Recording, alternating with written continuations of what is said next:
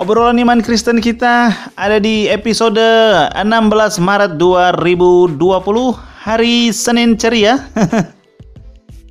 kita membahas satu pertanyaan terkait um, keadaan dunia akhir-akhir ini. Kita tahu ada banyak sekali um, kasus coronavirus yang sudah ada di banyak sekali negara dan Eropa sudah ada rencana lockdown di hampir semua negara, terutama bagian um, Eropa Tengah, Barat, dan uh, Inggris sana.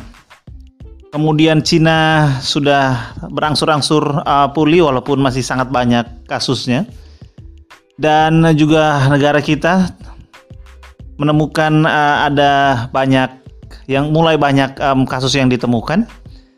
Maka kemudian pertanyaan muncul dari yang menurut WHO sekarang sudah um, global virusnya menyebar. Um, pertanyaan muncul di dalam hati pikiran kita pada saat kita melihat ada banyak um, orang yang terkena virus dan tidak sedikit yang meninggal dunia.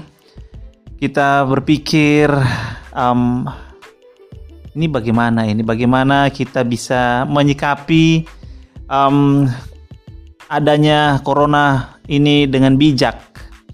Karena kan kalau kita takut, panik itu kan juga tidak bijak juga. Tapi kalau nggak panik rasanya tidak mungkin karena dengan korban yang ada, kemudian korban jiwa yang tidak sedikit, mau nggak mau ada rasa panik di dalam um, hati kita. Jadi sikap kita yang bagaimana nih eh, bagusnya supaya kita jadi bijaksana ya kan?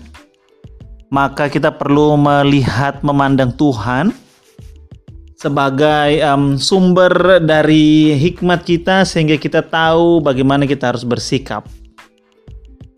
Kita melihat um, dari kitab suci mengajarkan kita bahwa Tuhan itu melindungi umatnya. Tuhan itu menjaga umatnya. Tuhan itu dia tidak akan membiarkan umatnya untuk um, terkena uh, bencana yang besar. Artinya Tuhan itu ada menyertai umatnya. Dan penyertaan Tuhan ini menjadi penghiburan bagi kita bahwa meskipun katakanlah ada banyak um, um, negara yang terkena coronavirus termasuk negara kita maka penyertaan Tuhan menghibur hati kita sehingga kita tidak perlu panik. Ketika kita panik, maka kita ingatlah penyertaan Tuhan bahwa Tuhan menyertai. Ingatlah bahwa Tuhan itu ada dan tidak mungkin membiarkan kita uh, ditimpa terpapar bencana yang sedemikian rupa. Itu yang pertama. Sikap kita yang pertama kita perlu ingat bahwa ada Tuhan yang menyertai, yang tidak mungkin akan meninggalkan, tidak mungkin akan membiarkan kita. Dia adalah kekuatan kita, dia adalah penyembuh kita, dia adalah perlindungan kita. Jadi kita berlindung kepada Tuhan melalui apa? Melalui doa-doa yang kita naikkan, melalui firman Tuhan yang kita baca itu akan menghibur hati kita, menguatkan, meneguhkan kita untuk kita tetap berjalan maju di dalam aktivitas kita sehari-hari.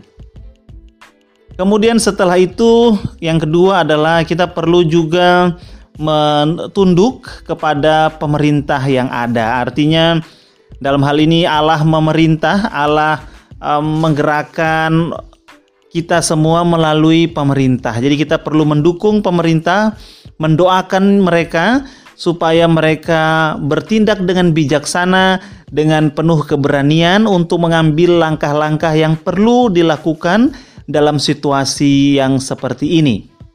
Sehingga kita tidak perlu menyalahkan pemerintah ataupun kita tidak perlu terlalu mengandalkan dalam arti nggak apa-apa lah kalau pemerintah bukan. Kita perlu mendukung artinya kalau dirasa reaksi pemerintah lambat maka kita perlu berdoa supaya Tuhan memberikan hikmat dan keberanian agar pemerintah bertindak. Tetapi kita sendiri perlu memperhatikan apa yang pemerintah katakan dan kita perlu melakukannya. Katakanlah ketika dihimbau untuk tidak dulu berkumpul um, dengan kumpulan yang orang yang banyak maka kita perlu membatalkan beberapa perjanjian pertemuan yang uh, banyak orang atau ketika kita um, sakit dalam hal ini mungkin um, batuk atau pilek dan kita pemerintah menghimbau untuk uh, memakai menggunakan masker, maka kita perlu menggunakan masker. Dan ada banyak uh, hal-hal uh, yang pemerintah himbau dan pemerintah um, atur dalam bagian ini. Kita perlu karena sekarang um, kita yang harus informasi um, sangat bisa kita dapatkan melalui handphone kita, maka kita perlu aktif mencari tahu apa yang pemerintah um, um, katakan, pemerintah atur sehingga kita mengikuti langkah-langkah itu.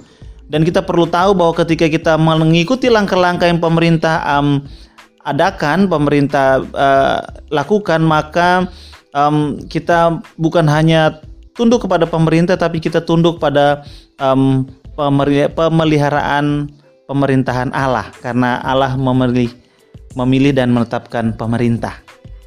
Nah, Kemudian yang ketiga yang kita perlu lakukan adalah kita perlu berbelas kasihan kepada orang-orang yang terkena coronavirus. Bukan berarti kemudian kita mengunjungi mereka karena memang uh, menurut um, himbauan ataupun juga uh, prosedur maka orang-orang uh, yang terkena virus perlu untuk um, diisolasi sehingga tidak menyebar virusnya.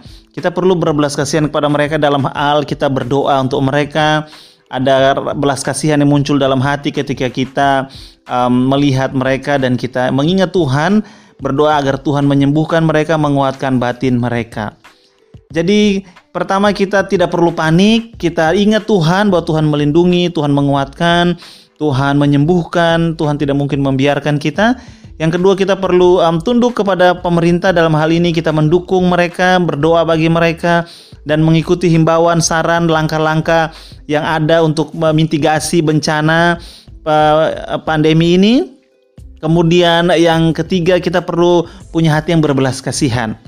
Minimal kita berdoa untuk mereka dan kalau ada yang bisa kita bantu kita bisa membantu mungkin dengan informasi yang kita miliki, mungkin dengan uh, materi yang kita miliki, mungkin dengan kemampuan yang kita miliki, apa pun yang bisa kita bantu, kita berikan kepada mereka, sehingga kita menjadi orang-orang yang hidup di dalam kasih Tuhan, hidup di dalam iman, dan hidup di dalam hikmat. Kiranya sejahtera dari Allah dan kasih karunia Bapa menyertai kita.